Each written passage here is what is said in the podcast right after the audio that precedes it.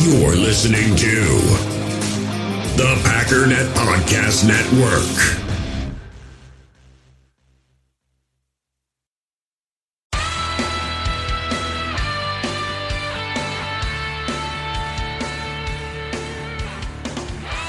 Ladies and gentlemen, welcome once again to the Packernet Podcast. I am your host and resident panelist, as always, Ryan Schlip. Check us out online, packernet.com. Find me on Twitter, pack underscore data. Well, I did say yesterday, um, might have turned that on a little too soon. Sorry about that. I did mention yesterday that there were other clips that I wanted to get to. I'm not going to bother with Colin Cowherd. I think I made my point. That guy doesn't have any idea what he's talking about. I, I, again, I think some of these guys actually try, but there's just too much to actually have a solid opinion on, and they they're they're not allowed to essentially do what I do and just say, I don't know, dude. I have no idea. I Haven't looked at it, don't know. They can't do that. They have to be all knowing. But there are times Colin says stuff that I'm like, that that's a pretty well thought out thing. This doesn't make. He doesn't have any idea what he's talking about. So that ticked me off. But there were some other uh, clips and things that were out there. And again, it's just it's just an annoyance of mine. If you're going to say stuff, at least make it make sense. Make a solid, cohesive argument. I want to I want to go through a couple things here, just just to clear the air, because a lot of this stuff gets out there, a lot of people listen to it, and a lot of people will form their opinions. So let me just be very clear and concise on my thoughts on what is currently circulating around the news. I want to start with this. I've been very clear um, on my stance on, on pretty much everything, in, including Aaron Rodgers. Depending on the year, depending on the situation, I am either a ardent Rodgers supporter or not so much. Depends on what we're talking about. And it depends mostly what other people are saying about him. You know how I get. If you say something that's entirely untrue on the other side of things, I'm just going to come down and on the opposite side of where you're at. At the beginning of the season, everybody said Aaron Rodgers is the problem. And I said, no, he's not. Aaron Rodgers is not the problem. Look at the offensive line. Look at the lack of time that he has. Look at the wide receivers. It's not his fault. As time went on, that was no longer my, my stance. Now, maybe it's his thumb. I don't know. But you've heard me go through the play by play plays and look at it and the the answer's sitting there and looking me in the face and i'm not the kind of person that's not going to change my mind because i'd rather defend my wrong position than just say what reality is and what reality is is he hasn't looked very good then we get into this stupid article about the hand signals and look i don't know man a lot of players have come out and made it very clear they didn't like it what am i supposed to say to that they're lying they're not lying this is their perspective that's all there is to it so, and, and it's like I said, and nothing's black and white. It's not everybody loves Rodgers or everybody hates Rodgers. Some people freaking hate the guy. You know how I know? Because they say it. Have you heard of Greg Jennings and Jermichael Finley? They don't like him. Said he's a garbage leader. He's not a, da, da, da, you know, on and on. They didn't like the guy. Randall Cobb loves him. David Bakhtiari loves him. You know why? I mean, they're friends. Just like most people, some people like us and some people hate us and some people are indifferent to us. And it's no different with Aaron Rodgers, but just, just probably to a much larger degree because he's the quarterback and leader of a Green Bay Packers franchise and it has been for over a decade. But I don't really care because the, the, the article, you can come down on either side of it, and, and I think it's somewhat reasonable. It's a stupid article, doesn't mean anything. And Rodgers has always been this way. It's no big deal. Okay, well, fair enough. I don't, I don't know. It is a big deal. He needs to dial it down because he has rookies and not everything has to be his way and perfect. Well, yeah, all right, fair enough. But then you get people who've just got a big mouth that like to say stupid stuff and don't know what they're talking about. And I want to start with that with Shannon Sharpe. No question, guys got a big mouth. Both of these guys do. They like to yell, they like to scream, they like to have a lot of bluster. But let's just be very clear and concise about what we're talking about. And I'll tell you, within the first five seconds of him opening his mouth, I knew that he was just going to say nonsense and make himself out to sound like an idiot. Here's what he had to say. The athletic report. So let me get this straight. Should I believe a proven liar or former and current players that's willing to go on the record? Mm. So Rodgers is a known liar. What, what, what is he talking about? Are we talking about the immunized thing? Is that what he's talking about? It's it's shocking to me how much people can. People want to talk about Rodgers. Oh, he keeps bringing up COVID. He keeps bringing up COVID. You're telling me that he's the one that can't let it go? Are you serious?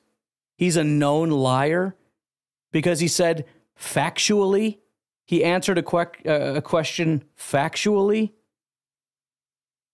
that he didn't he didn't volunteer the information. He was forced into backed into a corner and picked an answer that was true although meant to be slightly deceptive. You know why? Not because he's a proven liar, which is what everybody wants to say, because how dare you lie to me as though you deserve some kind of a freaking answer? Who the heck are you? You don't deserve anything. He doesn't have to answer any of your questions. He did it because he didn't want the blowback. He didn't want it on him. He didn't want it on his team. He didn't want it on his coaches. But he's a proven liar. You know who else is a liar?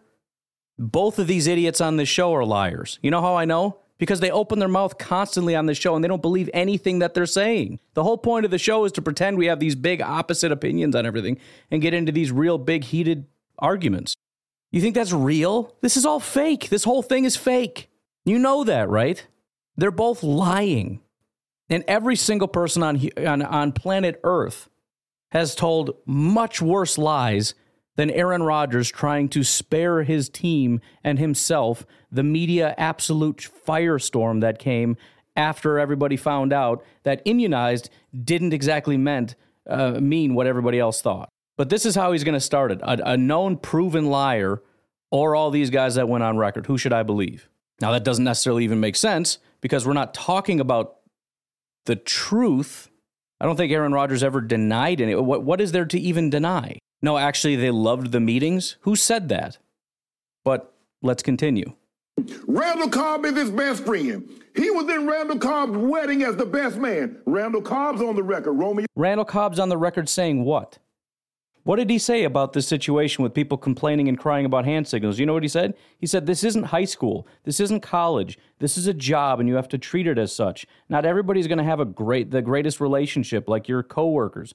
I don't like, uh, I don't talk and hang out with everybody on the team. It's real difficult. I can understand from Amari Rodgers' perspective why he can feel that way, talking about Amari complaining about everything, because Aaron is, is a very intimidating person. Um, talking about he has multiple MVPs, a Super Bowl winning quarterback. And if you don't have confidence to go up and have conversations and ask, then yeah, I can see how that could be. That's the majority of his contract. There's more, but I want to save that because he's going to say something else that's stupid. Randall Cobb's on the record. Yes, he's on the record saying, cry about it. Freaking cry about it. So he's a known record. Uh, he's, he's a known liar. And one of the guys on the record is, is Rodgers' own best friend.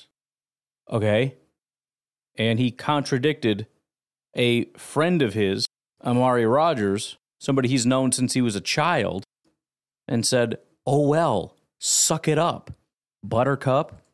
Yo Doubs, uh, uh, Robert Tonyan, Amari Rodgers, Sammy Watkins, Kylin Hill, Equanimeous St. Brown, Jordan Love, Chris Blair, Sean Bryant, Jay Steinberg. So he's just listing everybody that. Do you think Jordan Love came on here and said that these hand signals are a problem? Jordan Love came out and explained the process of how we go through hand signals. This is not a list of people that complained about things. Robert Tonyan didn't complain about things. You know what Robert Tonyan said? Playing with a veteran quarterback, especially one of Rodgers' pedigree, might be more stressful, but it's good for you. He didn't even read the article. I believe a guy that's a proven liar. If Aaron Rodgers came to me right now and said, Shannon, don't go outside, the sky is falling. I'm a dead mofo because the sky gonna drop on my head because I don't believe anything he says. Yep. There's a reason why. Think about it. Uh, uh, Christian Watson didn't score his first touchdown to week 10. During Rodgers' era, tw- 2008 to 2021, the Packers have drafted six receivers in the first four rounds. Jordy Nelson, Randall Cobb, Davante Adams, Ty Montgomery, Juwan Moore, and Amari Rodgers. Those receivers will finish their rookie seasons 27 targets, 19 receptions, 231 receiving yards, and 1.3 touchdown receptions. You take the other teams, 31 teams that have drafted receivers in the same one, 219 receivers. They almost doubled them in targets, almost doubled them in yards, almost doubled them in, rece- in receptions, mm. and, and doubled them in touchdowns. Now, Rodgers doing that tenure skip at no worst mm. was the third or fourth. So if you take Peyton. You know, it's funny about all this. A um, couple things. Number one, Christian Watson is surpassing everyone. So that doesn't really track, does it? Why why is he getting all these touchdowns? Why is he on the field so much? Why is he doing all that? I have an answer to that question. You know where I can find the answer to that question? Randall Cobb in this article. Addresses this exact issue that apparently you read and, and thoroughly understand. Here's what it says via Randall Cobb. During Aaron Rodgers' career, there's always been a constant couple of guys already here when they draft someone. This is the first time in the course of Aaron's career that rookies have been thrust into a position where they have to play right away and play meaningful snaps. And that goes for Randall Cobb and Jordy Nelson, who are number four and five on the depth chart when they got here. They've always had guys and as soon as we draft someone and don't have someone, what happens? They get thrust into a role and start getting targets, snaps, yards, touchdowns, all of it. Amazing, isn't it? So you have to explain to me then the discrepancy if you think it's all Aaron Rodgers. Why suddenly are Doubs and Watson getting so much play? Explain that because Rodgers doesn't like to go to rookies. And and as far as the discrepancy with other teams, yes. Have you ever seen these other teams? Should we go through them? Most of these teams, first of all, the, the Packers, as I've said, have had a unbelievable track record of having wide receivers for a very long time. Most teams don't have that. And the majority of the time, when a team takes a wide a wide receiver, let's say in the first round or second round, it's because they don't have someone and they need to thrust them into a similar to what you're seeing in Atlanta, New Orleans, the Jets with Garrett Wilson. When you're the best wide receiver on the team, you get put into that position. If you're not, you don't. And do I really need to sit here and explain to you why J'Mon Moore didn't exactly blow up with yards and targets when he was here? I don't need Davante to do that. This is stupid. Tom Brady, Drew Brees, Aaron Rodgers. So that's the four best quarterbacks. Ain't no way those receivers supposed to uh, uh, struggle like that. Mm. Considering. Did, did all the receivers on the team struggle? Did all the team did all the receivers on the team struggle? Has Green Bay had a bad track record of not getting any wide receivers targets? Or is it possible that there are receivers on the team getting lots of targets, yards, and touchdowns? Because if that's the case, I don't know why the rookies would be thrust into that role. We already have the role position filled. We have all the yards and targets and all that stuff accounted for. We have Davante, Jordy, Randall, Jennings. We have those guys already. Right? They're all the, the targets are already going somewhere. Those two and nineteen receivers wasn't all on Tom, on Tom Brady, Peyton Manning, and Drew Brees' team. Mm-hmm. They said it. What? What what is what does a good quarterback have to do with a rookie receiver performing well? It has to do with opportunities. And they weren't getting oppor- I thought that's what we were talking about. They don't get opportunities in Green Bay. Now you're just changing now it's all of a sudden because Aaron Rodgers is there, they should flourish, but uh, they're not. Therefore, I'm just going to draw this conclusion that doesn't actually follow anything and say that it's because Rodgers doesn't want to throw to him. There may be a a a slight bit of that. I don't know, and to what degree I don't know, but it's kind of this is this is what's staggering about a lot of stuff that's happening right now, and a lot of it it's being proven wrong right now. Right this very second, that narrative has gone to zero because he doesn't trust anybody on this team, as far as I can tell, more than Doubs and Watson. So that whole narrative and everything that was there just went to zero. Just like this whole all in thing that I talked about yesterday. That should have gone to zero, and people still can't let it go. He is now leaning on rookies. And for some reason, Shannon Sharpe here wants to go on a tirade about how this proves that Rodgers doesn't trust young guys because of this article that Cobb was cited in, in, which he refuted what Shannon is saying right now. And Tonyan is cited in this article, who is sort of refuting what Shannon is saying right now. I gotta know, uh, uh, uh, uh, gotta know hand signals that we don't practice. Only he knows. Hmm. That's nobody said that. Doesn't. That's not even in the article. That's not in the article. We we we have to use hand signals and nobody knows the hand signals but Rodgers? Is that really what you think is happening? So he's out there doing hand signals and nobody but Rodgers knows what those hand signals are. Nobody has even made that claim. I think I know what you're referring to, but I'm not going to bail you out if you're just going to say stupid stuff. What? Skip, everybody has hand signals, yeah, but we do. go over them. Sometimes we being. you go over them. Do, do you maybe go over them in a classroom setting? Because I, I I'm just wondering because I thought I read an article recently about they're all like in a room and Jordan Love has like a role in that and then the receivers don't want to be called on. Just I don't know where I heard something about covering the hand signals. No, I don't remember. I know I I feel like I read it somewhere. Something about going over hand signal. I don't know. It's getting away from me, but I'm pretty sure I read that somewhere. Something about hand signals and going over them. Meeting and uh, uh, cool with us. Oh, oh, I remember now. Here's a quote from Chris Blair. The signal meeting was by far the worst thing, said former Packers receiver Chris Blair, who spent the 2021 season as a rookie in Green Bay's practice squad. I used to hate those. Goes on to say on Saturdays, rookie receivers, running backs, and tight ends get quizzed on them. You don't want to get called on because you got to do it in front of the whole team, said former Packers receiver Equanimeous St. Brown, who now plays for the Bears. So yeah, so it sounds like they kind of go over it a little bit, right? Sounds like they talk about it. Actually, there's an interesting quote here from Jordan Love, who was mentioned. He says, That's definitely something wide receivers don't look forward to is the signal meeting because we have so many. That's weird. I get that these guys need something to talk about, and I get that Shannon Sharpe doesn't like him because he didn't get a shot. Because apparently people still worry about COVID, which I think we both know that's not true. He doesn't care. He just doesn't like that Rodgers didn't do what he was told. I get it, right? You're still bitter about it. And so you're going to go on calling him a, a proven liar. It's funny, this guy was so mad at Skip Bayless for being disrespectful for saying Tom Brady is a better football player than Sharpe. He's got a thing against disrespect, I guess, but is going to sit on his trash show and call Aaron Rodgers a proven liar and say, I wouldn't believe a single word he says because of a decision he made in the privacy of his own home, who had no desire for this information to get out until it was forced out but he doesn't like being disrespected. He's got a big thing about respect. It's interesting. Anyways, moving on. And, and this one isn't the worst in the world, but just again, just to clear things up because this is getting kind of tired and annoying. But this is, uh, what's his name? Spears, I think, asked how much better did the Packers look in that game?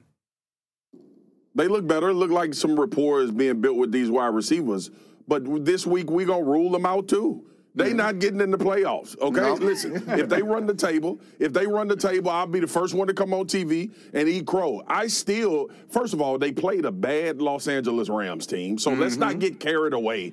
Again, and I know I've made this point already. I don't need to make it again, but I'm going to anyways. This is not how you do this. It's not right, and and by that I mean I don't just mean morally incorrect. I mean factually incorrect to say because you played a bad team, it doesn't count. That's dumb. That's dumb.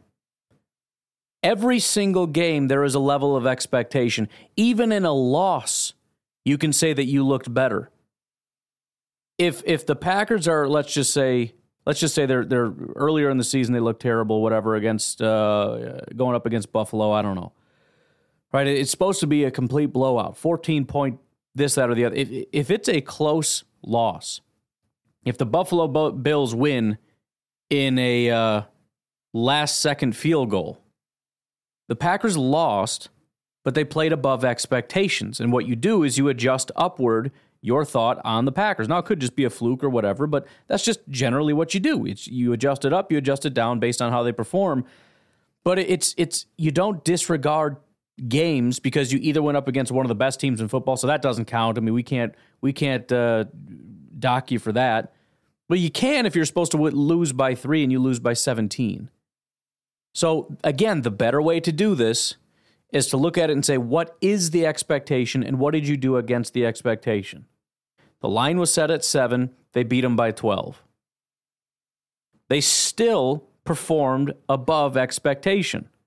So, yes, did they look better? Yes. And, there, and there's also specifics behind that. Again, offense, defense, special teams, first quarter, second quarter, third quarter, fourth quarter. Might not have been the greatest performance we've ever seen, certainly as Packer fans, but all that's true. And you cannot dismiss the fact that they played above expectations, even above the expectations of playing the Rams. Well, the Rams are bad. I know. That's built into the equation already. They exceeded those expectations as well. I, I, it's just it's just laziness to completely throw it out. You you can mention it, and if we're just talking wins and losses, then fine. But you cannot completely dismiss it and completely throw it out. About what we saw last night, I saw times and opportunities for the Rams to have a chance to make plays. Still pressured Aaron Rodgers at a high clip. Pressured Aaron Rodgers at a high clip. Aaron Rodgers was pressured 21.2% of the time. Only four games this year has he been pressured less. How, how is that a high clip? He was pressured the second lowest in the entire NFL all week at 21.2%. Jalen Hurts was the lowest, probably because he went up against the Bears, whose defense sucks. Second lowest pressure rate in the entire NFL in week 15 at 21.2%. Again, don't just say random stuff. The Rams could have made plays. Really? They made like four decent plays the entire game. And in the moments in which they didn't, why didn't they? Well, it's because their offense is bad. Okay. Well, they've scored more points than this in the past, correct? Yes. So why didn't they score more in this game? Does it have anything to do with the Packers defense? Again, maybe not 100%, but it also isn't 0%, is it? They could have made plays and they didn't. Right. That's the point. Anyways, it started off fairly respectable, right? A little bit unfair and not really thinking things through all the way and just making up random stats that are false. Like Rodgers was pressured a lot in this game, which is wildly untrue. But then you have the other co host, don't know his name, but he essentially saying this isn't the September Packers. You're being somewhat unfair. The December Packers would destroy the September Packers. Here's what the responses to that were. Only been on the field for 52 plays together. I think they're a much better team than they Sure, were. it sure would be nice if they could play the September Green Bay Packers for the next three weeks in a row. That, that'd be great. Hey, hey, I was about everyone to has say, a I was about to say, progress what about the other teams? What about the other teams? Uh, what about them? What about the Miami Dolphins who have lost three in a row? What about the Minnesota Vikings that have been a disaster for I don't know how much how how long now? They they they, they have not played well. Nobody has. The only team that has been even slightly impressive over these last three, four, five weeks is the Detroit Lions. And that's it. And I'm waiting to see if they completely implode at some point. They haven't really given any reason, but I know what their their team is, and I know that the talent is lacking. They're playing through it, and the and the coaches are doing a masterful job of putting guys in a position to to win, and they're playing at hundred percent at at at from from end to end. But what about the other teams? You're you're going to sit here and tell me the Miami Dolphins are actually that good? They're not. Their record isn't good. And I'm not just talking about the last three games. I'm talking about for the season. Their record is not good. What are they? One game above above 500? I know I've said it 5,000 times already, but they the Vikings lost to the Lions, and they were expected to. What does that tell you? And then they only got a three and a half point. They were only three and a half point favorites at home against one of the worst teams in football. What does that tell you? So yes, the Packers are improved, and the teams coming up are not good. So what are we talking about? Let me make an argument, ahead. Graz. Let me make an argument for Okay. you. He just the Miami game is the one that will say, okay, that's trouble. Uh, uh, Mike T is making an argument for Rodgers being comfortable down there. Then they get the Vikings and Lions in their place. Both those teams have to come to Green Bay, Lambeau Field in December, where Rodgers never loses. Eight degrees outside. Teams that might not have as much going on there. I, Okay, so Packers are improved. Apparently Miami is scary. Don't necessarily agree, but but Miami I guess is scary. And then you have two teams, one of which is certainly struggling, the other is the Detroit Lions coming to Lambeau Field.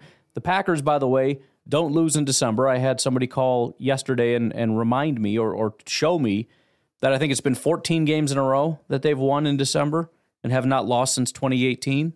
The last time they lost in 2018, it was DeShone Kizer.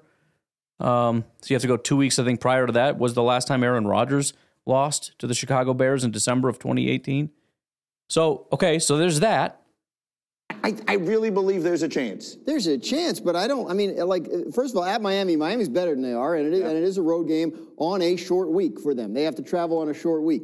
The numbers are, are Short week, it's Monday, dude. It's one less game. Acting like it's Thursday. It's Monday. are bad for teams that do that. True. And then the Lions and the Vikings are two teams that already beat them. Like, I, I don't know how we can look at either of those games as a pushover. We've seen them play. First, n- n- Miami is marginally better at best. They're four point favorites in this game. Number two, they already beat them. We just addressed that and said the Packers are better, and everybody just agreed. So that's a moot point, right? Also, the um, Vikings are significantly worse than they were week one. So all of this, and, and who said pushover?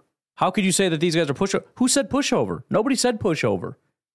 You're not making any sense. Nobody said this. And we've seen the Packers lose. So, yes, I agree that the Packers ha- are putting it together at the right time. But I Yep. still think it's going to take a series of incredibly unlikely events. No.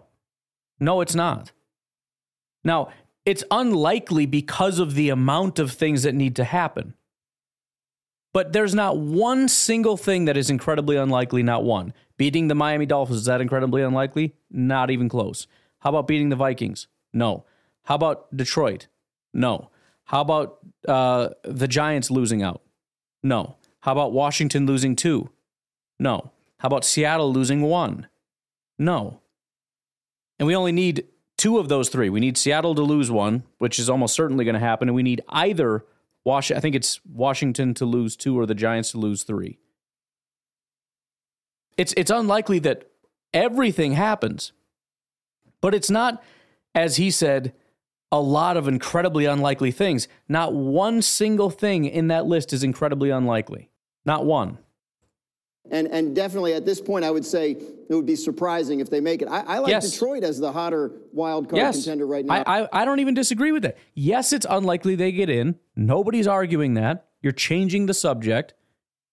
And two, I, I would agree. I would agree that Dallas, uh, Detroit is the hotter team right now. They've won like, what, six out of their last seven games? And they just pummeled a team. What was it? The Jaguars, like 40 to something like that. And their defense is looking better. Their offense seems unstoppable. They just got their rookie wide receiver who's going to just start just start to make an impact.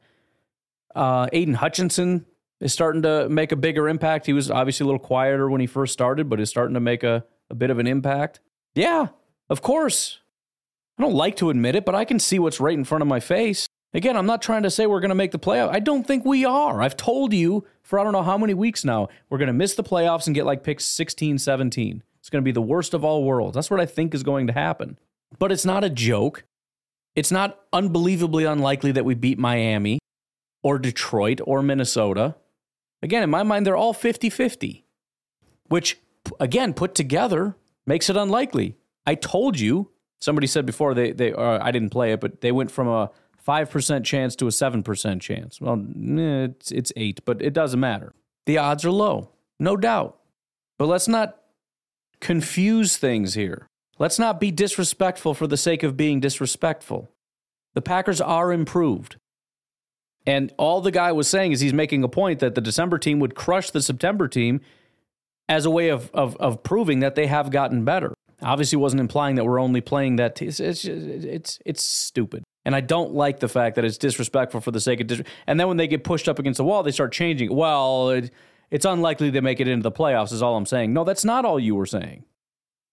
out of that division. No, Of that, there is no doubt. I mean, uh, they were one and six, and they're seven and seven. That speaks for itself. But let me just ask you this: what you are watching right now, and I understand the winning streak is Chicago and and the bad Rams. So uh, no, no one is. suggesting I think you should throw Dallas in there.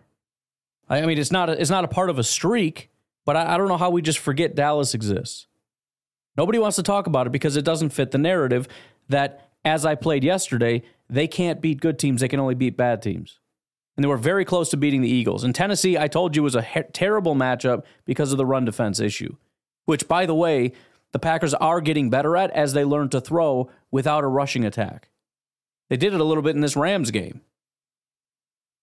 suggesting that, that suddenly they look like the '85 Bears. But if this team does sneak into the playoffs, could you see them winning a game? I mean, if they play the Cowboys, maybe because the Cowboys seem to play to the level of their opponents. But I think it's unlikely that they make the playoffs. Obviously, if they get in, it's still a stretch to me. I, I think um, I was messing with Mike T a little bit about which they played the September Packers, but they are a better team. But they're better than bad. They're still not good yet. Like this Rams team has a quarterback that they just met, and some people wouldn't have known his name if we didn't talk about him every day on this show. So like they have a long way to go to start being competitive with good teams. Still back. And I'll leave it at that because I mostly agree with that. I, I again, I think he's overstating things and being annoying.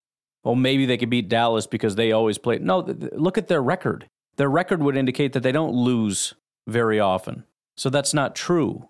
Beyond that, they very clearly could beat Minnesota, right? Because if they're in, that means they beat Minnesota, plus Minnesota just not super great. None of this is to suggest that the Packers are a powerhouse. It is, however, to suggest that they're better than what people want to admit that they are, which isn't which isn't all that great. I've been complaining about them all year, but the offense does have potency, and there's reason to believe it will continue to get better. The offensive line seems to get better every single week, and we still to this day have never seen a full-on attack of Romeo Doubs and Christian Watson with the exception of week 1. Never seen it. And Lazard was out in that game and Watson you know, first play of the game, drops a pass, and it was all downhill from there.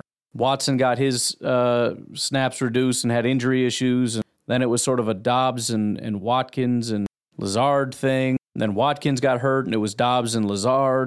And then Doubs got hurt. We haven't seen it. And even this past week, Doubs did not play very much. We still have not seen this team at, at its at its best. And, and by the way, last week, Doubs didn't play very much. Lazard did not play very well. Aaron Jones has not played well in a couple weeks. You think this is the full potency of this offense? You're out of your mind. Christian Watson had very little impact. It's not a positive, but it's a reality. All right, so we'll leave it at that. We'll call that a course correction, right? Let's let's just let's just call it what it is. The Green Bay Packers are not one of the top teams in the NFL. They're not.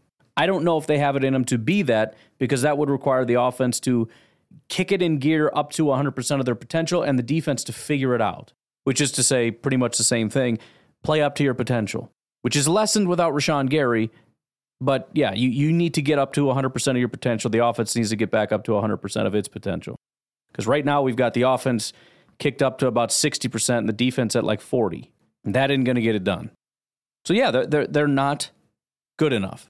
But the laughing and the snickering nonsense, which is backed up by half truths and sarcasm. And the Packers aren't the Bills, but they are not at all worse, or at least not significantly worse than any of the teams coming up. Anyways, with that said, why don't we take a break right here? We'll uh, start to look forward at the uh, Miami Dolphins, kind of do a first cursory look at that. But we'll take a break. We'll be right back. In the hobby, it's not easy being a fan of ripping packs or repacks. We get all hyped up thinking we're going to get some high value Jordan Love card, but with zero transparency on available cards and hit rates, it's all just a shot in the dark. Until now, introducing slab packs from arenaclub.com, the only repack that provides real value, a complete view on all possible cards, and clear hit rates for each one. Now, when I buy slab packs on Arena Club, it finally feels like I know what I'm getting. And honestly, the best thing for me and my son is the fact that we're kind of novices into this. When I walk into a card shop with my son, and a card says it costs $40, kind of just taking his word for it that that's a good value. So I appreciate the transparency on grading, as well as just getting excited about seeing what you could potentially get. Right now, you can get 10% off your first purchase by going to arenaclub.com slash packdaddy. Wow, that's crazy offer. 10% off a $400 slab pack. That's 40 bucks right there. Anyways, that's arenaclub.com slash packdaddy for 10% off your first purchase. So I just saw this uh, scrolling through Twitter. Uh, Bukowski posted since week 10, and I've been telling you since week 10, Packers offense has been different, right? A bit top. I, I haven't checked, but I know they were top 10 um, in points. Since week 10, when Christian Watson broke out, the Packers are third in offensive DVOA, and that includes multiple games without Romeo Doubs and Randall Cobb. Via DVOA, which is a better metric, by the way, than just points. Third best offense in the NFL which again is annoying because the Packers don't have a chance against the Miami Dolphins. Why? Why? Why don't they have the chance? Because of that Dolphins offense, right? Now, look, I'm, I'm not trying to take anything away from Miami. I understand they, they've got fast wide receivers. I understand that. For all I know, Miami's number one over that period. I, I wouldn't doubt it. It's not about trashing Miami, it's about pretending that the Packers don't belong in the same conversation. That's the issue I have. And actually, I'm going and looking at it right now, and that doesn't even appear to be the case as far as I can see it if I'm understanding this properly. I'm looking over at DV, uh, Football Outsiders right now. They have a thing called 2022 in season DVOA trends offense. Then they have the weighted total offense, which looks at the totality of the season, but weights more recent games ahead of older games. In that, the Green Bay Packers are ninth with a 10.2% better than average offense. Miami is sixth. Weeks 10 through 17, passing. The Green Bay Packers are seventh. Miami is, is uh, 11th. Running the ball, weeks 10 through 17, the Green Bay Packers are, are second. The Miami Dolphins are sixth. And then total, DVOA, this is, I'm assuming we're still just talking offense, uh, weeks 10 through 17, total DVOA. Green Bay Packers are second behind only the Kansas City Chiefs. The Miami Dolphins are down at 10th. Again, I'm, I'm not trying to convince anybody that we have a better offense, but it is slightly aggravating because the general narrative is Miami has the most explosive and dangerous offense in the entire NFL, and the Packers suck. That's it. But in reality, I mean, let's just let's pick a fair number. Let's go five weeks, right? I don't want to just go over the last three weeks and say, hey, this is the Packers' two game winning streak and the and the Miami Dolphins three game losing streak and try to be overly optimistic and for the Packers and let's just pick five weeks. I think five weeks is a recent enough period to get a picture of where the teams are at. The Packers are not top ten in points scored. They've scored 102 points and are two and two in that span. Obviously, that Tennessee game sucked, and this does not encompass the Dallas game. They rank 13th. Do you know where Miami is? 18th. In the last five weeks, their offense ranks 18th in points scored. Dallas, Philadelphia, Detroit, Kansas City, Cincinnati, San Francisco, Las Vegas, Buffalo, Minnesota, Jacksonville, the Chargers, the Steelers, the Packers, the Giants, Seattle, uh, New England, Cleveland, all better than Miami over the last five weeks, just in scoring. To be clear, just talking about scoring over the last five weeks. So in the last five weeks, the Packers have scored more points. Okay. How about defense? The Packers' defense in the last five weeks ranks ninth, believe it or not. Top 10 defense the last five weeks. Who would have thunk it? Nobody, because everybody's too busy talking about how much the Packers suck. How about Miami? They rank 14th. So they have the 18th ranked offense and the 14th ranked defense in the last five weeks. Am I being unfair looking at five weeks? How many weeks do I need to go out to make it fair? How far back do I have to go? Should we just look at the first five weeks? Would that make everybody feel happier? In the last four weeks that they played, they had two relatively high scoring games and two low scoring games. And you say, well, one of those was the 49ers, so that mm-hmm. doesn't. Okay, the other low scoring game was the Chargers. They have one of the worst rushing defenses and ranked 22nd in passing. 22nd ranked passing defense. Shouldn't the Miami Dolphins have carved them up? Tua was 10 of 28 for 145 yards, one touchdown, no interceptions, and two sacks. So, again, I just, I just want to be clear. I want to be specific. So, it's, it's the most explosive offense based on what Miami is.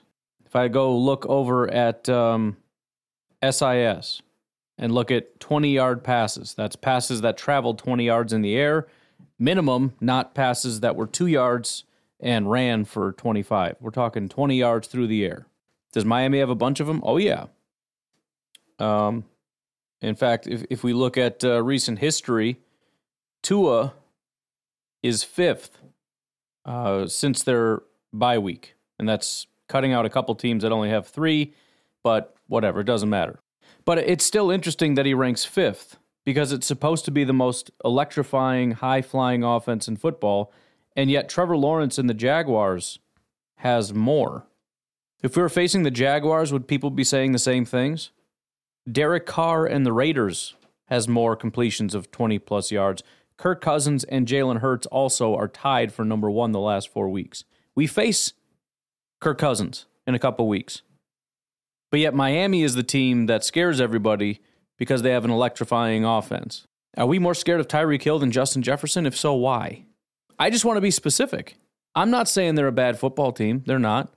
They're certainly a, a team that can push the ball down the field. They've got a capable enough quarterback. Granted, he's played like garbage the last few weeks, but capable enough quarterback that can get the ball into some really fast wide receivers' hands. But we talk about it as though because they have fast wide receivers, they have the most big plays of any team, and they don't. They never have. In fact, even for the entire year, Tua is number two behind Josh Allen. Then if you add in runs, because you know that's also a part of explosive plays, um, is Miami number one? No, they're not. If you look in that time period, um, Raheem Mostert has four carries of 10 plus yards since week 11 ish. Tony Pollard is number one with 14. I don't have team stats. Again, I just have player stats, which sucks, but it doesn't matter because Raheem is 32nd. The next highest they have is Salvon Ahmed with two, so that would be six total.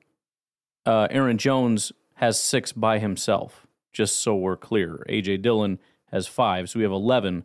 So we have a more explosive running game.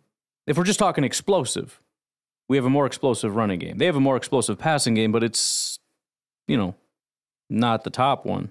Technically, not even top five if we're looking at recent history. So, according to DVOA, the Packers are underrated. According to DVOA, the Miami Dolphins are overrated. According to the explosiveness metrics, they're good, but they're not the best. And then I looked at it and said, you know, there's a lot of 30 point games in here. Maybe that's what it is. They're the most high flying, big scoring offense in football. How many 30 plus point games has Miami scored? The answer is five. Is that number one? No, it's not. Buffalo has six, Detroit has seven, and Kansas City has seven. Who else has five? San Francisco, Seattle, Philadelphia, and Cincinnati. So there are eight teams with as many or more 30 yard game, uh, 30 point games. Is Green Bay in the mix? No, they're not. But separate things. I just want to make sure we understand Miami rightly because I'm hearing a lot of stuff. It was in the video that was mentioned recently about how good their run defense is. Is their run defense actually that good? Because from what I can see, it's not. In fact, it looks to me as though they have the 16th ranked run defense when you're talking about yards per attempt. Is that is that what makes them so good? By the way, if we just look at points and yards, they're they're ninth in points, fifth in yards. Their defense ranks 26th and 23rd. And as far as recent history, it, it seems to me that they have not gotten significantly better. They gave up 121 yards on the ground to the 49ers, 82 yards on the ground to the Chargers, and 150 yards on the ground to the Buffalo Bills, which is the uh, third most that they gave up 155 to the Ravens, and 252 yards they gave up on the ground to the Chicago Bears. 252. Again, I'm not calling them bad. I'm just I'm asking is Miami a elite team? And and here's the thing again, everything you can say about Miami, I think you can say about Minnesota. You can also say about Detroit. So I, I guess what I'm saying is I'm more or less defending the fact that I think Detroit is the scarier team on our schedule right now. And I don't know if Minnesota isn't the second most scary just because of their upward potential. And you say, well, Miami, they've got that high. end. Yeah, but yeah, but not as much as Minnesota does. The only thing Miami has going for it over Minnesota is that their defense is better, but that isn't to say they're good. They're actually really bad. They're just not dead last in the NFL in yards given up like the Minnesota Vikings are. Now, again, to clarify, I haven't said the Packers are a better football team, but I do want to at least start this out by dialing back the insane amount of hype that has been given to the uh, Miami Dolphins. And, and let's be completely honest, is because they have two fast wide receivers. Everybody knows that's the reason. And by the way, I was the guy that said we're probably underrating Miami. Remember all the jokes about, oh, Tua can't get the ball to him. He's so stupid. He doesn't have the arm strength to do it. And I said, yeah, I don't know about that, Chief. He is one of, if not the most accurate passers of passes deep down the field, 20 yards and beyond. Tua is one of the best deep field passers. And again, that did materialize in over the course of the season, him being second in completions 20 yards down the field or more. It's a good thing Miami's got going on, but I just need to be very specific here. They are not the most explosive offense. And over the last few weeks, they haven't even been a good football team. Maybe you can say that there was a valiant effort against Buffalo. Fair enough. They still lost, but fair enough. But I don't know how you justify 17 to 23 against the Chargers and then 17 33 against the 49ers. Only win after your bye came against the Houston Texans.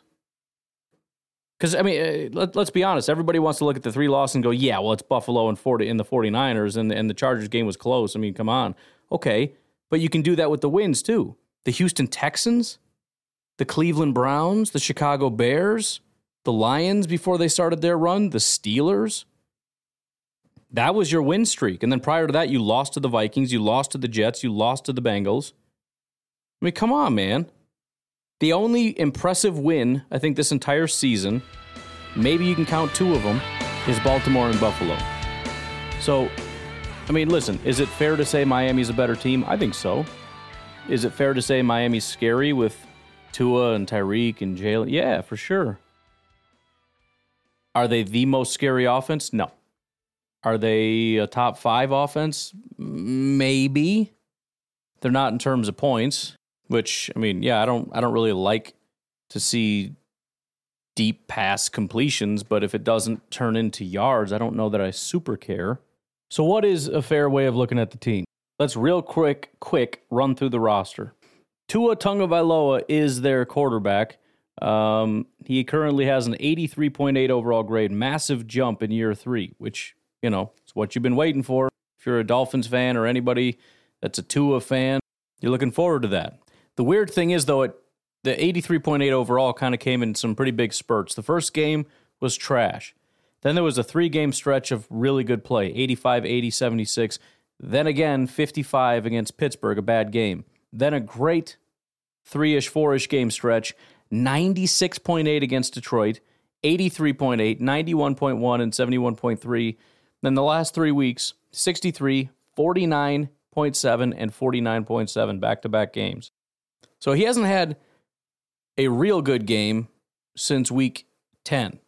And both times he went on a good stretch, it was two three game stretches. Again, the 71's kind of in between. It was against Houston. I'm just going to not count that. 85 80 76, and then 96 83 91. Aside from that, though, 55, uh, 53 55, 71, 63 49 49. Week 10 was the last time we saw peak Tua. Tua, in terms of big time throws, ranks 15th, tied with Mac Jones, Russell Wilson, and Kirk Cousins. In terms of turnover worthy plays, Tua ranks 23rd, 23rd best. That's it. Average to subpar. He did miss a couple games, but he currently ranks 12th in yards, tied for 5th in touchdowns, and only has five interceptions on the season, which again Considering his turnover worthy play percentage, it sounds more like luck to me than anything else. There's been a lot of opportunity sitting out there. It's very um, Pat Mahomesian. Then you got the scariest part of the team, which is the receivers, Jaylen Waddle, Jaylen Waddle, and Tyreek Hill. Tyreek has already hit the 1,500 yard mark. Jaylen Waddle is already at 1,100. Now, nobody else on their team has hardly any yards, which is why they have so many. But they definitely have a lot of yards and play some really good football. I mean, Tyreek Hill one of the highest receiving grades I've seen from a guy, even for Tyreek Hill standards. He's sitting at a 92.4. His worst game of the season um, was a 66.8. He's only had two games in the 60s. Everything else has been 70s and above. He has one, two, three, four, five, six games 80 and above. He has three games 90 and above. He has six games of over 100 yards and has seven touchdowns spread across six different games. Jaylen Waddle, not quite as impressive, but one, two, three, four, five games of 100 yards. Also has seven touchdowns. Again, 1,100 yards, not far behind Tyreek Hill. Not quite as impressive with the grades, but still mostly solid. 82.6 overall grade. Probably making this the best wide receiver duo in football if I had to venture a guess. I'm not going to look it up because it's not really that important, but they're very, very good. Now, to be clear, let me, let, let me just say one thing before we move on. Would you rather face a team that throws for 400 yards against you, but that's spread across 10 different guys, 40 yards each, or a team that passes for 200 yards over two guys, each of them gets 100 yards. Obviously, you'd rather face a team that throws for 200 yards because it doesn't matter how it's distributed. Total points, total yards, that's what matters. The Miami Dolphins have not thrown for 300 yards since week nine against Chicago. So, yes, when they throw for 296 yards or 270 yards or even 127 yards against the Chargers, when most of that goes to Jaylen Waddle and Tyreek Hill, that looks like really impressive games with really impressive wide receivers. And it is for individual stats for two guys on the team. So, for example, when the Packers threw for the most yards that they threw all year, um, the number one receiver in terms of yards was Lazard with 87. Josiah Deguara had 41.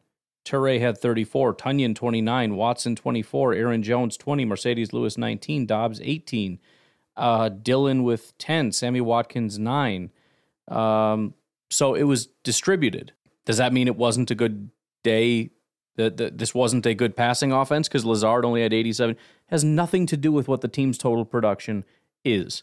That's the point I'm trying to make. The individual stats of two receivers doesn't necessarily speak to the team's statistics. But yes, two unbelievably good wide receivers. As far as the rushing attack, they have Raheem, Raheem Mostert is their uh, running back. 80.8 rushing grade, averaging 4.9 yards per attempt, which again is awesome. And if you put that into a little category of its own, and again, you're looking at dang, look at Tyreek Hill's numbers, look at Raheem's numbers, look at Waddle's numbers, look at the grades, look at the stats, look at the 4.9, look at all the. Do you know where they rank as a team? 20th in rushing yards per attempt. So yeah, the, I mean, the, there's scary guys on the and and I think the scariest part about it is, especially as Packer fans, we understand what happens when we go up against these guys. They break records. Raheem Mostert is going to have 15 yards per carry.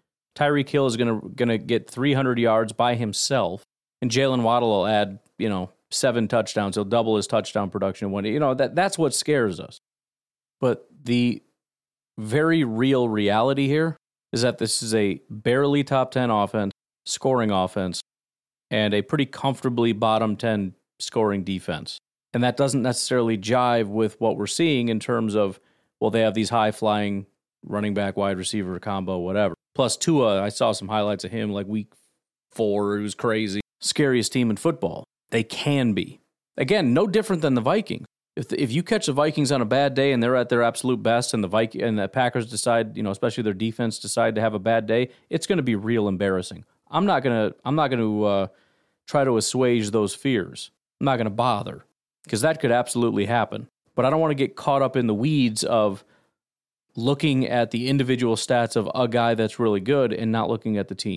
Davante Adams is really, really, really good. His grades really good. His stats, really good. The team sucks. And yeah, even even again, even with like explosive numbers and everything, yeah, the, the Raiders are pretty high. But are you scared of the Raiders? They got a bunch of 20 yard passes. They got Davante. They got, you know, some uh, top end tight end, a top end running back. I mean, they got some scary stuff. Are you scared of the Raiders? The answer is, of course not. Looking at their offensive line, left tackle, Terron Armstead, solid, steady Eddie tackle solid run blocking tackle, solid uh, pass blocker, has been forever. 31 years old. He did it for New Orleans forever. Now he's in Miami doing the exact same thing he's always done. It's a good football player. The left guard was Liam Eichenberg. Um, he is somebody that uh, all the Gutekunst haters don't want to point to when they get upset with a, a draft pick because they don't want to acknowledge that sometimes things don't pan out. And in some cases, they are absolute disasters. Liam Eichenberg, one of the worst offensive guards in football. However, he has been out for quite a quite a while, leaving Robert Jones to come in and fill in that left guard spot. Um, he's been in since about week eight when Eichenberg went out. He's actually grading out better, but is still not very good. 60 overall, 62 ish run blocking, 62 ish pass blocking, two sacks, two hits, six hurries, 10 total pressures that he has given up uh, this year. Center Connor Williams, um, the longtime left guard for the Dallas Cowboys, has gone to Miami, doing a good job at center. 85 run blocking, 71 pass blocking, giving up nine pressures. Right guard Robert Hunt, similarly 72 overall, 74 run blocking, 75 pass blocking.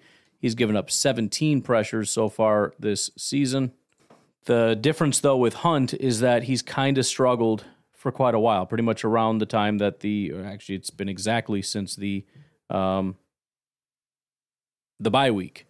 Since the bye week, 57, 55, 53, and 58 have been his uh, his grades on the week to week basis or whatever. And then right tackle has been a little bit of shuffling going on. Uh, they've had Austin Jackson fill in once in a while. He's not very good. They had Greg Little that was in early. He was absolutely uh, putrid and then he kind of came back around weeks 10, 12, 13 ish. Brandon Shell has been the more uh, recent, I guess, right tackle for the team. He's played some right tackle, left tackle, but um, Really, really, really bad pass blocker. Not a terrible run blocker, but Brandon Shell, who I think is who we're going to be seeing, has given up 28 pressures so far on the season and um, has a 47 pass blocking grade. So most of the offensive line, with the exception of I think it was left guard and right tackle, they're pretty solid. But there are absolutely some exploitable holes on this offensive line. And then finally on defense, two pretty solid defensive tackles in Zach Sieler and Christian Wilkins. I like Christian Wilkins a lot. Uh, not only is he a good football player, but he seems to be a really good dude. But anyways, uh, those two guys both doing a really good job on the interior. Their number one edge rusher is Jaelan Phillips. Jaelan Phillips has 60 pressures and nine sacks on 396 attempts, which is obviously pretty impressive to say the least. He has an 89.2 pass rush grade. It's only been getting better over the last several weeks. The number two and three pass rushers are Melvin Ingram. Ingram has 34 pressures on 269 attempts and six uh, sacks. His grades are not quite as impressive. He hasn't had necessarily a good game and uh, since week 10, but obviously the statistics speak for themselves. Melvin Ingram been around for a while, 33 years old. Maybe the old age is kind of getting to him. And then Emmanuel Ogbah, who's been out with an injury, was one of the top guys, but uh, won't be seeing as much of him. At corner, they have uh, Xavier Howard and Kader Kohou. Never heard of the guy. Xavier Howard obviously was one of the top corners in football back when Jair was. Um, he's also struggling. He dropped uh, from 2020 from an 87 down to a 70 this year so far, a 56 overall grade. He has a 54 coverage grade. Um, he's given up 44 receptions on 66 targets, almost 700 yards, and six, count them, six touchdowns. He's given up one pick, seven pass breakups is pretty solid. He hasn't given up a touchdown in a while, but um, it's been a pretty rough year for Xavier Howard. Then the number two corner, Kader Kohou, is a uh, 2022 undrafted free agent at 5'10, 195, and um, 69 overall grade, which is mostly because week one he had a 91. He's mostly had pretty subpar to par grades, 60s, 50s, and 40s. Uh, but he had an 80, a 70, and a 90 that skew this. Same goes for his coverage grade. But um, he's given up 58 receptions for 530 yards and a touchdown, no picks, but five pass breakups on the season. And again, he's had three good games all year, and he's played all year. At safety, you got Jevon Holland, he was one of the best safeties in football as a rookie last year. Um, he completely fell off the map. He went from an 84.7 overall grade down to a 68. He's had two good games all year 90 against Buffalo week three, 90 against Pittsburgh. Other than that, it's been 50s and 60s with a 30 and a 40 mixed in every single week. Um, he has given up 18 receptions, 231 yards, three touchdowns, two picks, and three pass breakups, 111.9 passer rating when targeted. The other safety, I think, although he didn't play last week, uh, Eric Rowe. Not sure if he'll be back or what the situation is with him, but he has a 54 overall grade as a safety. Also forgot about linebackers. Jerome Baker is their primary number one linebacker, 75 overall grade, 65 coverage, 72 run defense, 86 pass rush. He has nine pressures and five sacks on 83 attempts. The other linebackers, Duke Riley, 55 overall grade, um, and Landon Roberts, who has a 52 overall grade. So um, that is sort of the overview of the team. They've they've they've got talent in different places, and a, like like a lot of teams, like Minnesota, like the Packers, honestly, although they haven't been able to put it in motion, they have firepower, and I'm not just talking wide receivers. They've got capable offensive linemen, wide receivers, running backs, quarterbacks, pass rushers, defensive tackles, linebackers, corners, safeties. It's it's been an issue with getting consistent play from these guys and finding a way to put them in positions to win football games, which again sounds a lot like the Green Bay Packers. They should have more points, more yards, and a heck of a lot more wins than they actually do. And it's because Tua, although great, falls off the map. It's although they have two really good wide receivers, they have nothing else. It's because they have one solid running back and nothing else. It's because they have three really good offensive linemen, but two weak links. There's too much inconsistency. And before we end this, we should probably look at the uh, injury report real quick because Terron Armstead, their very good left tackle, is not practicing. Uh, he has a toe slash pec slash knee injury. He has not practiced all week. It's pretty significant. So, Uh, we can look more into this as we start to kind of say, okay, this is who Miami is. How does that compare to the Packers as we move forward? But I think this is a good stopping point for today. Don't you guys have yourselves a fantastic day? I'll talk to you tomorrow. Have a good one. Bye bye.